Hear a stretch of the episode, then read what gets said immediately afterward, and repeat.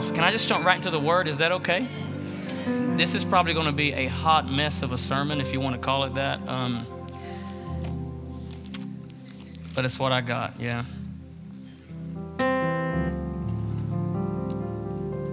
This past Monday, when Pastor William McDowell was here, I, uh, I was at the pumpkin patch trying to clean up and put stuff up, and somebody messaged me and said, I think this guy's been reading your journals. I Why do you say that for? He's saying the stuff that you've been telling us for like years and stuff that you always say to us. And uh, I got in a little late, but I sat in enough to, to know that, man, that's my kind of guy right there. And I want to share out of some thoughts that have really haven't been in my heart for a while. It's really just kind of how I, at least how I try my best to do life.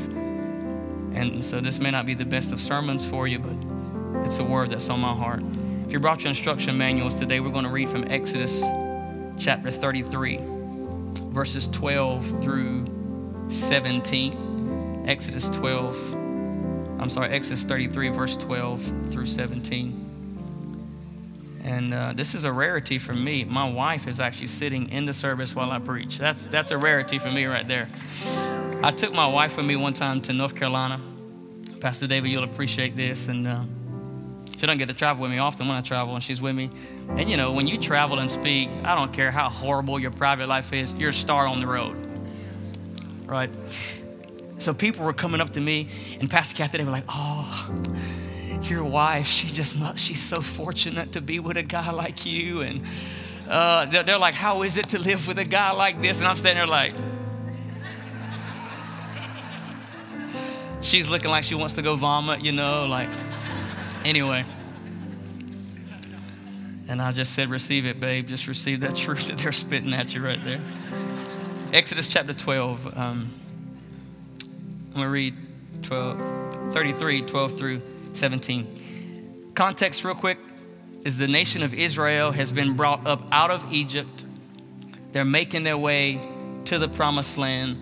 They're in what the scripture calls the wilderness.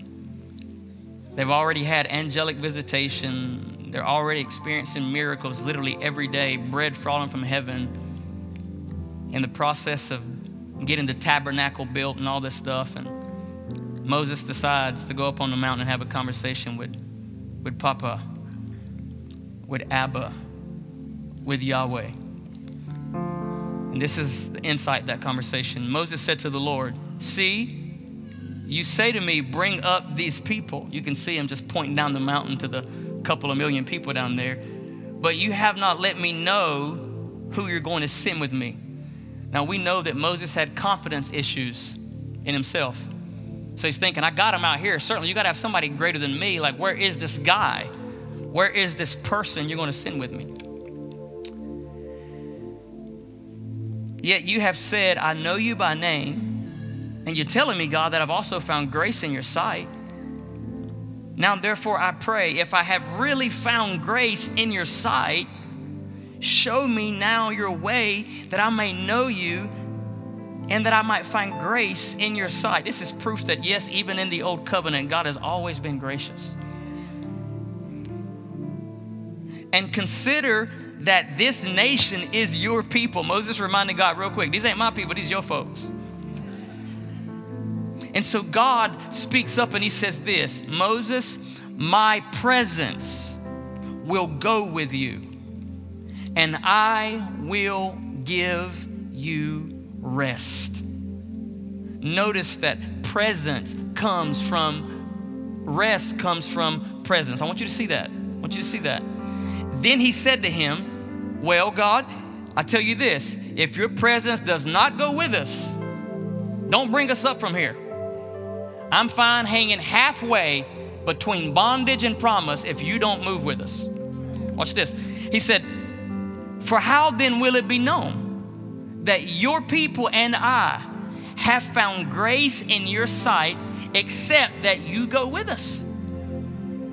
The true sign of grace is that God is with us.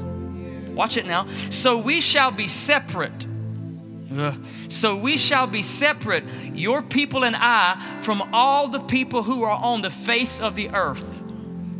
the unique factor between a believer in Jesus and every other person. It's not your skin color, it's not the culture that you were raised in, it's not the home that you live in, it's not the money that you make. It is the simple fact that presence is in your life.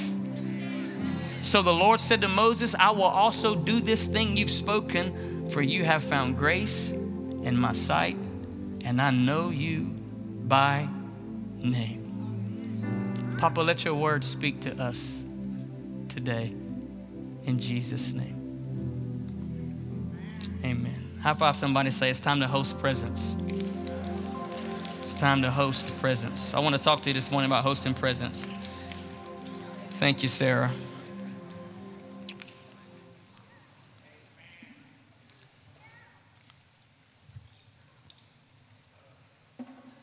I grew up in a Southern Baptist church, and like every church in America, every Sunday, we have a structure, we have a system, we prepare, and we do the things that we prepared.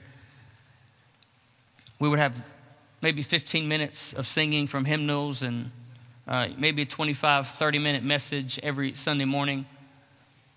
Um, but maybe once or twice a year, well, we, have we have what we call those runaway services. You know what those runaway services are? And those were the services where we say things like this The Lord really moved today. And by default, what they were saying is, is that the other 50 weeks out of the year, he didn't move. But on this day, he really moved today. And without even knowing it, what they were doing is they were training us to think that when you have Holy Ghost moving services, those are services where God is in the place. But when you have the ones where nothing spectacular is happening, it was just people going through religious routines and exercises. I happen to believe that God is with us always. Literally, always, He's with us. You do know why we call this church the gate, right? We take it from a passage in the book of Genesis where a guy went to sleep on a rock. How many know you got to be sleepy to lay your head on a rock and go to sleep? This guy laid his head on a rock and he went to sleep. And while he was sleeping, he saw a ladder whose feet were on the earth, and the top of that ladder reached into the heavens. And he saw God at the top of that ladder, and he saw angels ascending and descending. And when he woke up, he said, This is none other than the house of God right here. This is the gate of heaven and calling it to gate the gate right there he was saying this is the place where we have access to god this is the gate of heaven. This is the house of God. By default, when you say a place is your house, you are telling us that you reside there. You want to know how a person really lives, how they really act? Go to their house. What do you feel when you're in their house? Because the house releases the aura of who the person is. Yes, we are Pentecostal, charismatic, full gospel, tongue talking believers. But don't let it be the fact that we speak in tongues. Don't let that be our defining mark. Don't let it be the fact that we just believe in healing. Don't let that be our defining mark. I want the thing that defines us more than any other. Hear my heart this morning.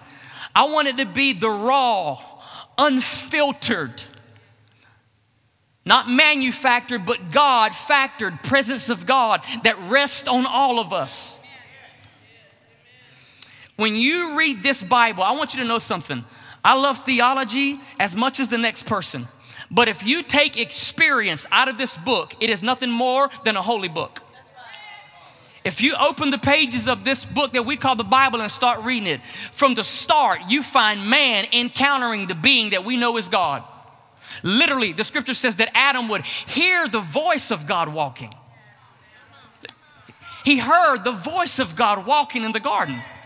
And he would literally, with unbroken communion, he would commune with Abba. He would commune with Papa. He would commune with Yahweh. It was a, watch this, our faith is one of experience, not just knowledge. You find God speaking to man personally. God so cared about the nation of Israel that literally he rained bread down from heaven every day for 40 years. And the scripture says the bread will not even rest on the dirt, the bread would rest on the dew that rested on the dirt. They wanted quail, so God sent winds and brought quails in, and the quail would land right in front of their tent. Listen, they had something that beats Postmates. God said, I will bring it to your tent door. And for 40 years by day, in the day it gets so hot in the desert, and God would turn into a cloud. Now, watch this, watch this, watch this. It wasn't a small cloud. It was a cloud large enough to cover a few million people. And God by day would move in a cloud, not letting his people be exposed to the elements. And everybody knows at night it gets cold in the desert, and he would go from a cloud to a fire. I'm not talking about a small bonfire. Imagine a massive inferno hovering in the heavens above God's people, keeping them warm. They had central heating and cooling over 3,000 years ago. And these people, the Bible said, if you were a kid and you grew up in the desert, you wore the same clothes your whole life. And the scripture said their clothes grew with them. Scripture says that the shoes grew with their feet. And all those 40 years, there was not one feeble person among them. And I got news for you that was under a old inferior covenant. I'm telling you, they experienced the goodness of God.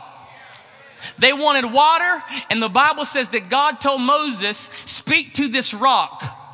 Now, it's not a rock like the size of this podium here, it would have been like a small mountain. And the scripture says in Corinthians, it says when Moses hit the rock the second time, just giving you a little bit of context here. When he hit that rock, the scripture says in Corinthians, it says this, and the rock that Moses smote, that they got water from, this is in the Bible, the rock that followed them. It says it followed them through the desert was Christ. For 40 years, a massive mountain pushed itself behind these millions of people. Can you imagine? Can you imagine a rock forcing itself through the sand? And every time they wanted water, they would speak to it and just whoosh, water would gush out. And the rock that followed them was Christ. They experienced their God. I'm telling you, if you try to separate experience from Christianity. That is the epitome of religion. And what it creates, what it creates is spiritual boredom. And spiritual boredom is always on the threshold of a backslidden state. Because if I can't experience the God that I put my faith in, did you see what happened in here when we begin to sing worship songs today? Why did the atmosphere begin to shift? It wasn't because we had a great keyboard player. It wasn't because Ashley was leading in worship. It's the presence of Yahweh Himself that says, I want to come and brood amongst you. So, this God in the desert is having a conversation with Moses. Everybody say, We're here to host presence. Let me give you what Webster's dictionary, dictionary, dictionary calls the definition for host. You ready for this? One that receives or entertains guests. One that receives or entertains guests. See, I'm a little bit worried today because, man, you can just get on Christian television and you can see really quickly that a lot of church gatherings are becoming more about entertaining people rather than hosting Papa's presence. And the biggest churches right now in America are churches that are filled with entertainment. It's years ago, about five years ago, Papa told me, he said, Joshua, you will see the rise of mega churches. Watch this. And he said, they will even become popular in your realm. He said, watch this, watch this, watch this. He said, but they call themselves mega because they mega in people, but yet they're not bothered by the fact that they minor in presence. He said, they mega in people Yet they're not bothered by the fact that they minor in presence. And I want us to continue to mega in people. Bishop and PK want us to continue to mega in people. But did you not hear her heart when she was speaking today? They want us to mega in presence above all else. Think about this. We do songs that we like, but have we ever considered this? Papa, do you like these songs? I want to submit something to you this morning. We don't do what we do hoping that you enjoy and that you get blessed and that you come.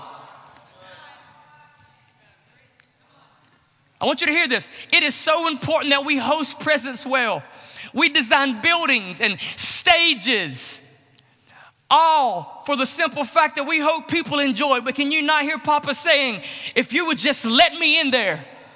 There's a church in the book of Revelation, and the Bible says, Man, they're having church. And Jesus is speaking to this church. He says, You have a name that you're alive, you're popular, you're known in all of your nation. He said, But you don't really know that you're actually dead. This is Jesus speaking. And they're having church. And Jesus in the Bible, Jesus is on the outside of the church. And the Bible says he's doing this. Now they're having church on the inside of the church, but the presence of the one that they're supposed to be rejoicing to, he was on the outside trying to get in. What kind of church were they having if the presence of Yeshua was on the outside, but they're still having shouting praise dances on the inside?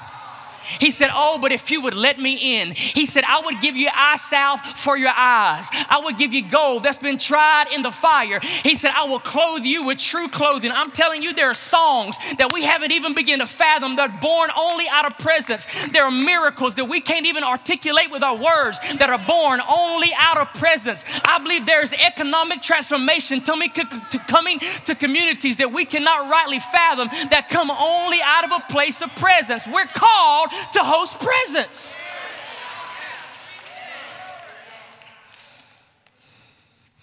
If the greatest privilege and delight of any believer is hosting the presence of God, then it should be rightly said that the greatest responsibility for us to do is to host the presence of God. I remember going to a friend's house in high school. My parents said they are well off. That meant they had a little bit of money. They didn't grow up in my town, my little community of about 40 people. He actually lived at a golf course, really, really nice home, man. His name was Clint Lyles. I, I, I was a good friend of Clint's. I never forget the first time I went to his house, and they understood hosting well. If you want to understand hosting well, don't go to Popeyes. I bless you with that revelation in Jesus' name. If you really want to understand hosting well, where am I going to send you to? Look at a bunch of Christians in here today. Because when you go to Chick fil A, they put a premium on your person.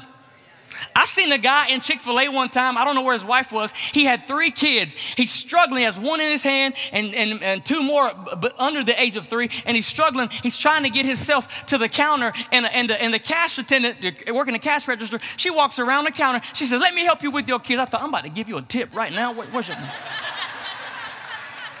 she put premium on his presence. And she said, How about this? You just go to your seat, tell me what you want. I'll go back to the register and I'll order it for you and I'll bring it to you. Do you know what? If that was his first time, and I doubt it was, if that was his first time ever going to Chick fil A, you can best believe it will not be his last time going to Chick fil A. Big Rob, I ain't gonna say nothing about moldy biscuits. I'm gonna just keep right on going, man. Wow. And then Chick fil A hosts you so well, after they take your order, they tell you this it's my pleasure. See, when I went to stay with my friend Clint, I went to his house and I go in. His mom said, Have a seat. So I have a seat. I'm thinking, you know what, man? I got those chairs that feel like you're sitting on concrete at my house. But you guys, Their house felt like my mother in law's house. Watch this. Pastor Kathy has that thermostat set on Alaska. you better go up in there with a straight up polar bear coat. I mean, a North Face ain't gonna cut it. You know it's cold. Bishop be cold. Bishop like, it's cold, ain't it, Josh? We sitting in the blanket like, yes, sir, Bishop, it's cold up in here today. Yes, sir. I go to their house. I go to Clint's house. I'm sitting, that's what Pastor Cat said, you get a blanket. That's right. I go to their house, I sit down. His mom, see, you can tell by the size of my wrist, I get cold easy. Trying to give a witness to my wife. So I go to their house and I'm sitting down, and his, his mom can tell I'm cold because you can see my words in the air because I'm breathing. She's like, You cold? Yes, sir. Ma'am, I'm cold. Yes, yes, I'm cold. So she brings me a blanket. Eighth grade, I'll never forget it. She brings me a blanket. She comes back a little bit later. She's like, Would you want some hot chocolate? Yes, ma'am, I do want some hot chocolate.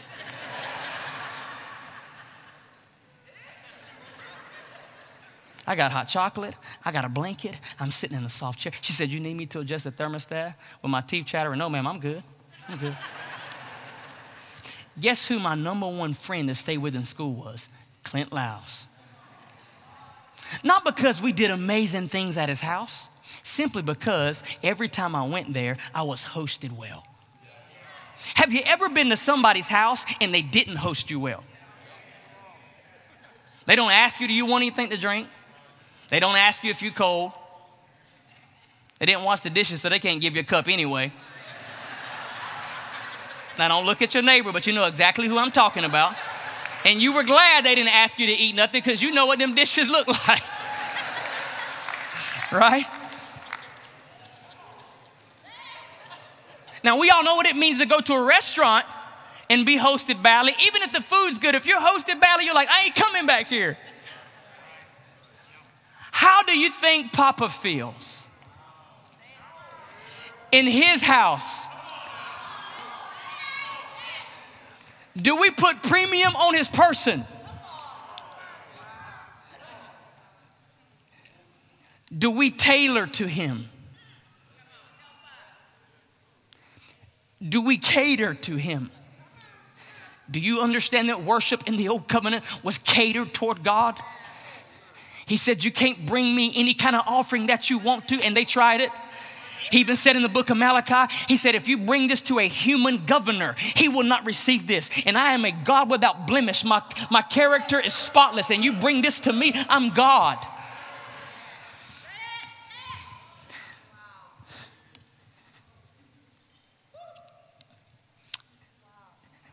I took my wife a few weeks ago to go see Downton Abbey at the movies. I never watched a show of it in my life. It was good in Jesus' name. Didn't take me long to figure out they lived in a nice home. I call it a palace, right? If I'm wrong, forgive me, but if I remember correctly, the whole house got in an uproar because they found out the king was coming. The king is coming to live with us for a while. And when they, ah, when they found out the king was coming to live with them for a while, the whole house became, let's just say this, they were not at ease. And they began to prepare everything. They were cleaning ceilings and, and, and, and, and crown molding and baseboard. They're taking out every single little utensil and they're trying to clean it. They got upset because the, the current guy that was over all this stuff, he wasn't cleaning the dishes right. And they said, Go get the old guy. He knows how to get things done. And the old guy comes and he just starts doing stuff the way it's supposed to be done. I, I want to ask you a question. If you knew that royalty was coming to live with you, how would you change your life right now? If you knew that you had to host divinity for a little while, how would you change things in your life? See, God visits a whole lot of places, but there's not a whole lot of places He resides in. And you know, if somebody comes to stay with you for a day or two, you don't got to go through all the trouble of making stuff just right. But when somebody comes to stay long term, you can't push your underwear under the carpet. You got to clean that house. And I just believe in my heart that God's called this to be a church that He says, hey, I don't want visitation rights. I want to come and rest, rule, live in your midst. I want to be at To the Beat Dance Studios on Monday, Tuesday, and Thursday. I want to be at student ministry ministries on Wednesday night. I want to show up with the kids in the back. I want to be with Chris and the team in the parking lot when God comes. He's not coming for partial rights. He says, You are mine and I am yours. I want to mark you with my presence. I'm telling you, we are called to host presence. God doesn't want to be our guest of honor. He wants to be a royal residing resident. It changes things. Taking notes, write this down. The, the most used word for presence in the Old Testament is this it's the word panim, P A N I M. And the best word they could find to define what the presence of God was is panim. And here's what panim means face. Jesus. Everybody say face. So when we say we're in the presence of God, it's not like a cool mist we're talking about. We're literally saying, I'm in God's face. So the scripture says this No man can see the face of God and what? Did you hear what you just said? No man can see the face of God and what? And then the scripture turns right around and says this Psalms 105, around verse 4. It says, Seek the Lord, seek his strength, but seek his face forevermore. Seek the Lord, seek his strength, seek his face forevermore. Hold up now. You just told me I can't see God's face and live, but then I got all these passages that say, Seek his face, seek his face, seek his face. Is God trying to kill me?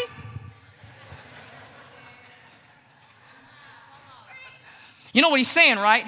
Once you come into my presence, Jesus, once you come into my face, he says, you can't live after seeing my face the same way you did before seeing my face. And all it takes is one face to face encounter, and everything changes. You know, the best way for God to crush the spirit of religion is do this. You know, the best way for God to crush that sickness in your body is He does this. He gives you a face to face encounter. And when God is coming, He's not interested in showing showing you his biceps. He says, I want you to see the color of my face. This.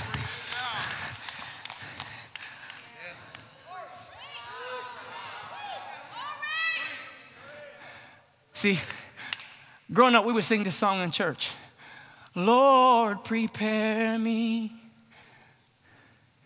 to be a sanctuary pure and holy, tried and true, and with thanksgiving, I'll be a living sanctuary for you. Beautiful song. And what would it actually mean? If we would see ourselves as divine real estate. A house in whom a king himself says, I want to live on the inside of you. See, I've heard people say this I love the face of God, I just don't like his body too much. Ladies, what would you say if somebody said, I love your face? Men, what would you say if they say, you know what, I love your face? I'm just having a hard time with your body. And I think when people look in history, they love the face of God of what they heard about, but then they look at the body right now and they're like, you know what? I don't feel like those two mixed together. But I just believe that the body, the body is listening to the head now. I believe the groom is right now speaking to his bride. And so the scripture says, when the spirit and the bride say, Come, when there's an alignment with heaven and earth, when the body, listen, the head is not going to say, Okay, body, okay, you're going to live there, I'm going to come over there. No, no, no. The head's going to stay right where he is until the body says, Okay, okay, okay. I see what you're saying. I see what you're saying. I see what you're saying. Write this down. Points to remember. Moses said, talking to God, who you going to send with me? And God says, My presence will go with you. He didn't say, My presence will go with you when you go to the tabernacle, Moses, or when you go to church. You know what God was essentially saying? I want to be with you every place you go all the time. I want to be with you everywhere you go all the time. Listen to this God is omnipotent, He is omnipresent. He is everywhere at all times. But watch this He's just not always manifest presence. But watch this He longs to be, though. Listen to this scripture Habakkuk 2 and 14. The knowledge of the glory of the Lord will cover the earth. How, Habakkuk? Like the waters cover the seas. I used to read that and go, boy, God's got some real issues. Doesn't God know the water is the seas? I'm going to let my knowledge of my glory cover the earth. How? He says the same way the waters covers the seas. Like, is God going to take a mist of himself and say, boom, here's some for Australia, boom, here's some for me? No, that's not what he does. How does he do it? Watch this, Colossians 1.27. Christ in you, which is plural, Christ in y'all, the hope of. So God says, I want the knowledge of my glory, my presence to cover the earth. How am I going to do it? I'm going to put it in you. And then watch this. When I put it in you, I'm going to put you everywhere. If Christ in you is the hope of glory, then Christ through us is that hope revealed.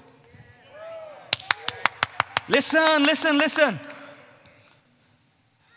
Paul said, Acts 17 28, quoting a philosopher of his day, he said, In God we move, we live, we have our being. So we live in God. Watch this. I love the 316s of the Bible. What about 1 Corinthians 3:16? Don't you know that your body is now the tabernacle of the Holy Spirit?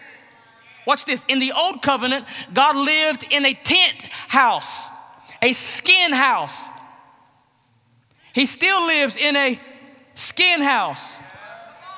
Some of our houses got a little bit more wrinkles than others. Some of our houses a little bit skinnier than others. Some of our house got a little bit more tan than others. But God still lives in a skin tent. But watch this. Does he live in me or do I live in him? Yes. Watch this. That makes us a house within a house.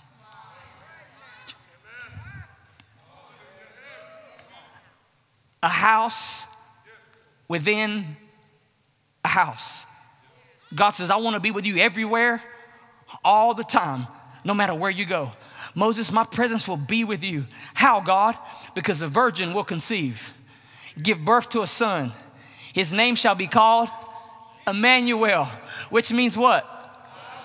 That means he's with me when I go shopping in Walmart. He's with me when I'm buying wood in Home Depot. He's with me when I drop my kids off, guys, in the drop off line. He's with me when I go to the laundromat. He's with me when I'm at the park. He's with me when I'm at the game. I know He's with me when I'm at church, but God, break us out of that mindset that we host God at church. We do host Him here, but the real emphasis, guys, is on us hosting God in our own personal lives. And if we host Him well in our personal lives, then when we come together for our public public gatherings, the overflow will be so much more easier. We won't have to cheerlead. We won't have to prime. We won't have to pump. Because I was meeting with God on Monday, Tuesday, Wednesday, Thursday, Friday, Saturday. So when you bring your stream here and you bring your stream here and you bring your stream here, it's easy for the river to begin to flow. Listen, Isaiah says this He says, The new wine is found in the cluster of the grapes. You don't get wine from a grape. And you are just a grape. You provide a drop, I provide a drop, but boy, when we come together and the cluster comes, and God says, I can crush some of that. And then what happens is what happened this morning when Yahweh begins to come. And omnipresence shifts to manifest presence. And before long, we sing songs like, and we are standing on holy ground. And I know that there are angels all around. This is real, folks. Second thing I want you to see from this passage is the one thing that makes us different from any other people on the planet is presence. Watch this. My wife's here today. I could take a picture of my wife with me to work. I could put some of her clothes in the car. I could even bring her perfume, which sometimes I do before I travel. I'll take a shirt and be like, Pff. it's been three days I'm on a trip. I'm like, ah. but she's not with me.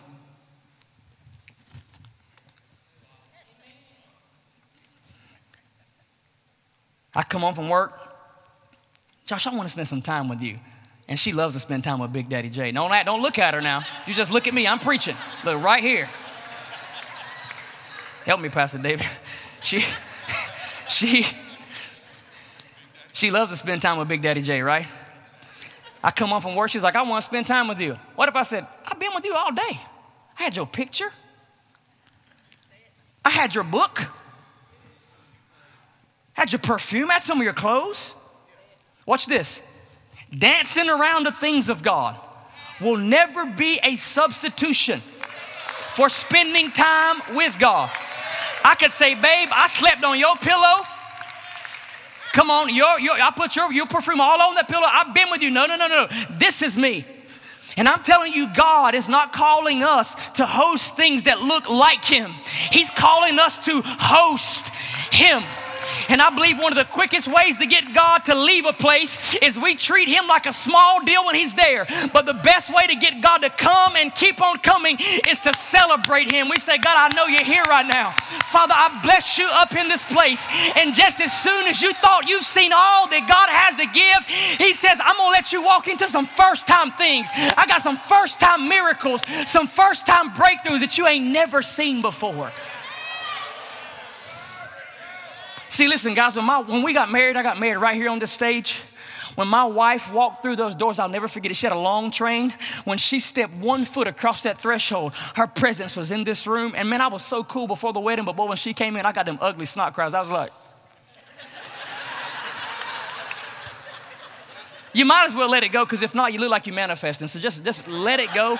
That's what I should have done. And even though she was all the way in, she starts walking to me. And little did I know, more of her began to come in because her train began to come. And see, I thought I had seen all of her beauty, but no, no, no. It just kept coming and coming and coming. And Isaiah said, His train filled the temple. He said, God, there's more of you than I thought I ever seen before. There's levels of majesty, guys, that we don't know nothing about. There's depths of beauty that we don't know anything about. He has more than our three fast and our two slow. And I'm telling you, God is fixing the wreck nominal Sunday morning gatherings. You can get ready for it because He says, I'm going to give you a side of me that you ain't never seen before. I want you to see my face. Show. See, what happens is when we learn to steward presence and host presence at one degree, God says, then I begin to entrust you with more of me. See, when I hosted my wife well in the dating phase, she had enough of it. She was like, Would you just please date me? Please, just please, just, just take it to another level. I was like, Well, if you want it like that, you know, I guess I can. Don't look at her. Now look at me. I'm the preacher, see? see, first, I hosted her well in liking her. And then when I hosted her well and liking her, it opened an opportunity up for me to actually date her. When I hosted her well and dating her, it opened up an opportunity for me to pop the big question. I never forget going to talk to Bishop and Pastor Kathy. They were in the ready room. It was after Sunday morning service. I was going to ask them, could I, could I date their daughter? Lindsay stayed home because she was sick. She didn't believe in healing, so she stayed home. And uh, don't look at her now. You got to look at me, see? And I'll never forget asking Bishop and Pastor Kathy, could I date Lindsay? Made me feel so good. Bishop was like, Josh. He said, he said, my daughter's never dated nobody sing, uh, serious about the kingdom like you. And I was like, yeah, I know, Bishop. I know. She's dead. All the rest of them, but you know me, Bishop, right? That's not what he said, but. When we steward God good on one level, he gives us more, fam, right? Presence is not the things that remind you of God, but presence is God Himself. See, we've taken the things of God and tried to replace God. I love music. I love my Bible. I love buildings. I love events.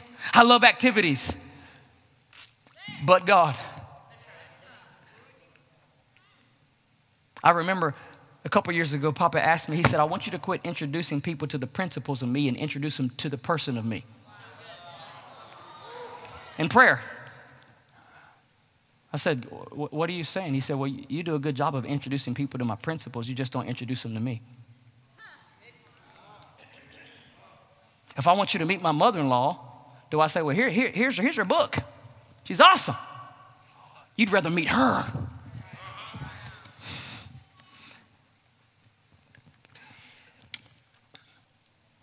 Some practical things if the team would just come back up on stage for me. Some practical things about hosting presence.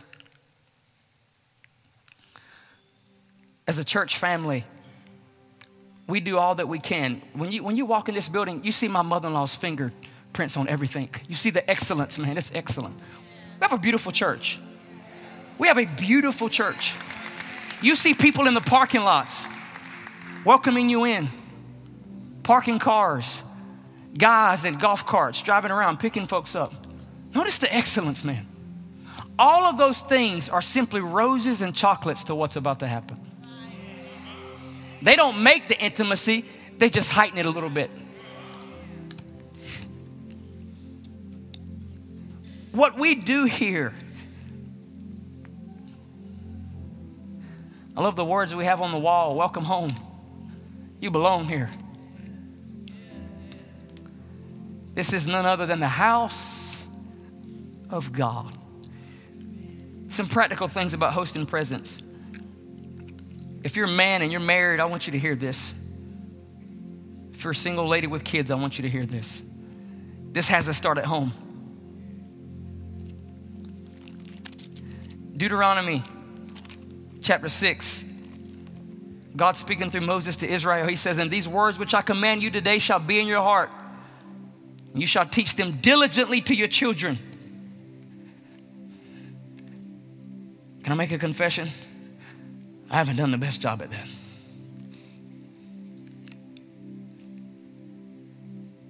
You shall talk of them when you sit in your house.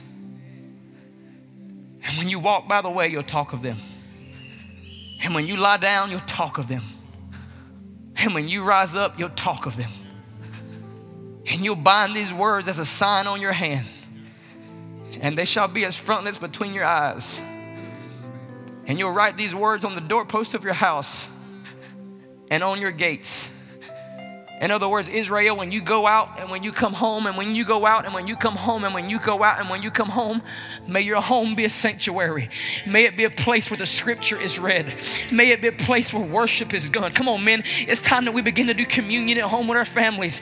It's time we take the Bible and say, This is what I've been feeling like God has been speaking to me. It's time we grab the hands of our wives, our kids, and say, Let's sit down together as a family and pray. And you're not just teaching them religious jargon, you're literally showing this is how we host the presence of God. And although you're sowing seeds of presence into their life right now, one day the tree will come. And after the tree comes, the tree itself will produce fruit. And then that fruit will produce seeds. And in those seeds will be more trees. And in those trees will be more fruit. And what started as a seed of presence will end up being a forest of glory. It may look like this thing isn't working, but I'm telling you, it's working.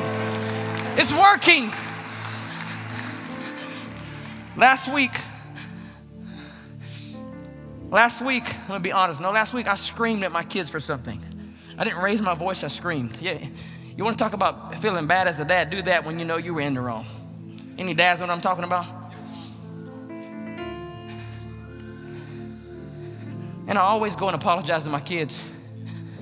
When I went to apologize to them, Pastor Kathy, I did my what's custom to me. I said, guys, I'm sorry. I said, I wasn't a good, I didn't get to finish my statement. I said, I wasn't a good, and my little girl who just turned five, what, two weeks ago? My statement is this I wasn't a good representation of Papa. I didn't even get to finish my statement. She said, I know, Dad. She said, You weren't a good representation of Papa, were you? I didn't need to hear Bishop give me a convicting sermon right there. Boom. But you know what I found out? The seed is taking root taking root. Papa's calling men to lead families again. Understand something at home, your private time makes you. Let me just skip because I want to use my time wisely. Number two, you're going to have to make time for presence at home. Don't wait till your schedule frees up, it never will. It's amazing. You'll have time to watch four hours of YouTube 10 hours a week on social media. You can go spend three or four hours at the movies and at the mall. You could take a week long vacation. Nothing ever interferes with your schedule. But when you intentionally say, Papa, I'm coming now. I'm coming, Papa. I'm coming now. I'm coming to do this now. See, for me, it started at 4:30 this morning. See, see, I, I've learned I can't, I can't fit God into my schedule. I have to build my schedule around God. Literally. The apostles of old made time. The prophets of old made time. The judges of old made time. The followers of God have always made time. Life will not make it easy on you. You have to say, I am going to dedicate this portion of my time to God. And when you get home and you begin to do this as a family, don't worry about what it looks like. Just do it. Just start, man. Just read. Just worship for a little bit. It don't even have to be long. Just take, going to take seven minutes. Read, pray, and give thanks to God and go about your day. I used to worry about what it was to look like. Well, this doesn't look spiritual enough. But really, what I was saying was, I'm insecure about doing this. I'm to make a big, big statement. I might even get a swift one for this one. I know people that are willing to take off clothes in front of their spouse, but they won't take their hand and pray with them. But I'm telling you, man, it's just as sure as I'm standing on this platform today. I think it was Monday night, my father in law got up and said that. Pastor Kathy said, I think it's time the Lord said we need to begin to wait on Yahweh again. December of last year, God instructed me, Pastor Kathy. He said, I'm going to teach you how to wait this year, son. Let me tell you, get ready, Sarah. Let me tell you the most flesh destroying thing I've ever done in 36 years of living is waiting on the Lord. I'm now getting to go in my office or wherever it is at night, and I say, God, I'm coming to wait. And I begin to do things that were comfortable for me. I would pull out my Bible, and I'm telling you, he said this to me. He said, Put your Bible up because that, that that's religiously comfort, comfortable for you. So I put it aside. And when I'm laying there, sometimes it's in the middle of the night, you know what kind of thoughts come across our mind? Boy, those baseboards need cleaning right now.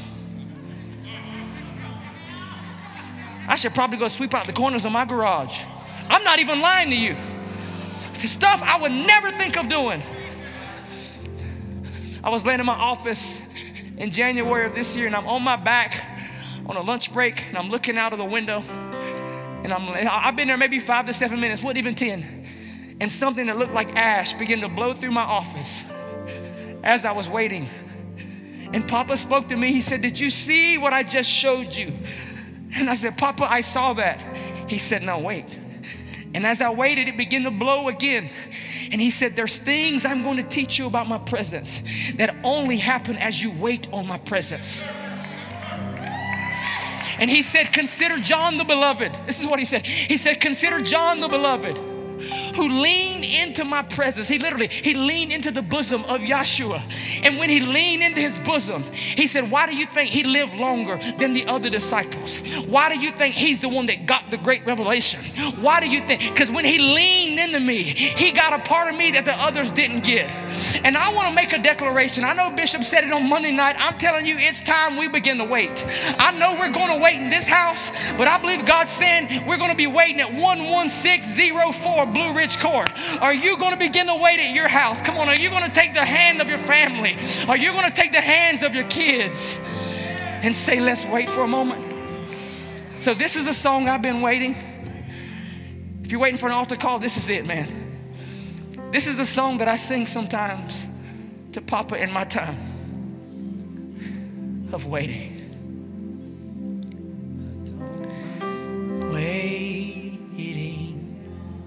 I don't mind waiting. I don't mind waiting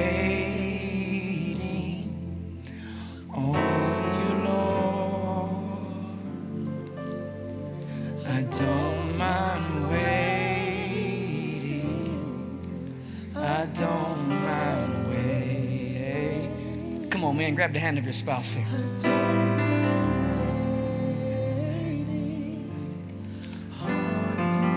On, we got 15 minutes before 12. Let's wait for a little bit. Let's wait.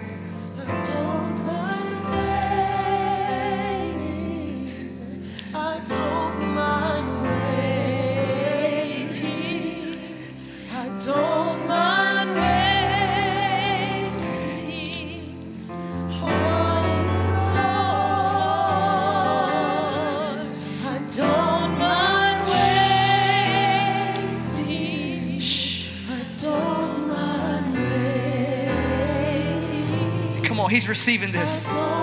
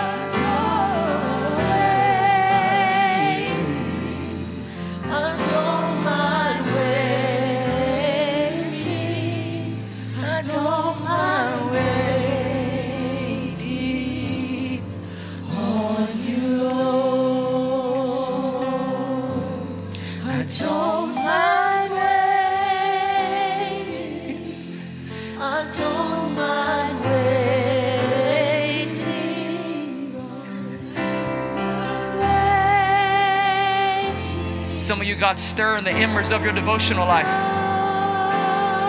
He's stirring the embers of your devotional life.